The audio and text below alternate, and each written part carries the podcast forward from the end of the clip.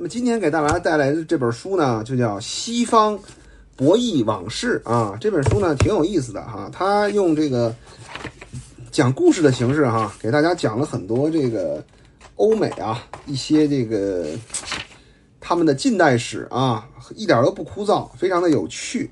那么其中呢，还是按照惯例啊，我给大家分享一段。呃，他谈到次贷危机的时候的美国次贷危机时候的。一段文章啊，因为我觉得它还是对我们有一定的这个现实借鉴意义的啊。因为今天我刚刷到了一篇这个抖音的内容啊，就说这个从一七年起哈，这个环京的房子啊已经跌了近半啊，过半了啊。往后会怎么样呢？我给你们念一段啊。这种欢乐的游戏一直玩到二零零六年下半年，终于出事儿了。啊，什么欢乐的游戏呢？就是这个美国的各个银行啊，搞出各种各样的这个借金融产品啊，都是和这个房地产捆绑的，呃，就是为了多卖房子，而且它根本就不审核这个买房人的还贷能力啊，导致大量的人加入到这个泡沫滚泡沫的这个游戏中。这个怎么出事了呢？美联储加息了，然后房贷暴涨，很多人一下就还不上房贷了，还不上怎么办？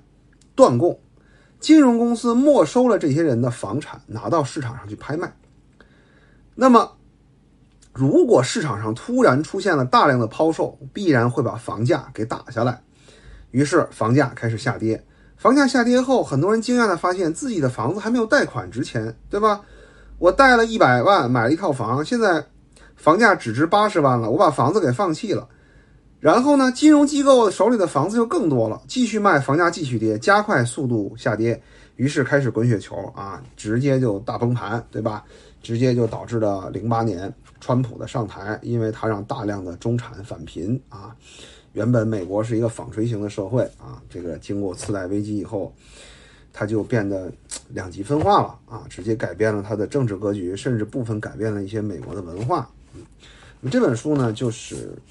用故事讲故事的形式啊，深入浅出的讲了很多类似次贷危机这样的西方各个国家在他们的这个近代史里面发生的改变他们国运的事情啊，我觉得，呃，